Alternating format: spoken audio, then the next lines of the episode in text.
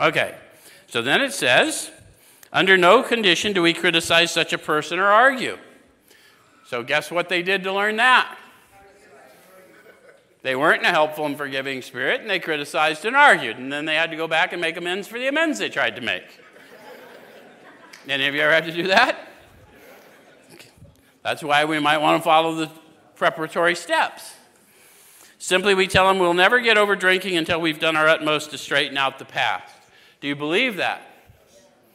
Do you believe that my need to medicate myself is directly tied to the way I've mistreated people or the way I've thought about people and places and institutions?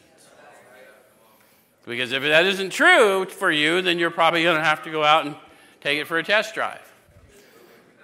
we, we learned that we had to fully concede to our innermost selves that we were. And once, once the alcohol, the drugs are out of the way, I've still got to concede my humanity on an ongoing basis. Yeah? Okay, so we're there to sweep off our side of the street, realizing that nothing worthwhile can be accomplished until we do so. Never trying to tell him what he should do, his faults are not discussed. We stick to our own. Do you notice how t- many times they said the same thing over and over? What do you think that probably means? Probably how many times they messed it up. How many. Does it make sense?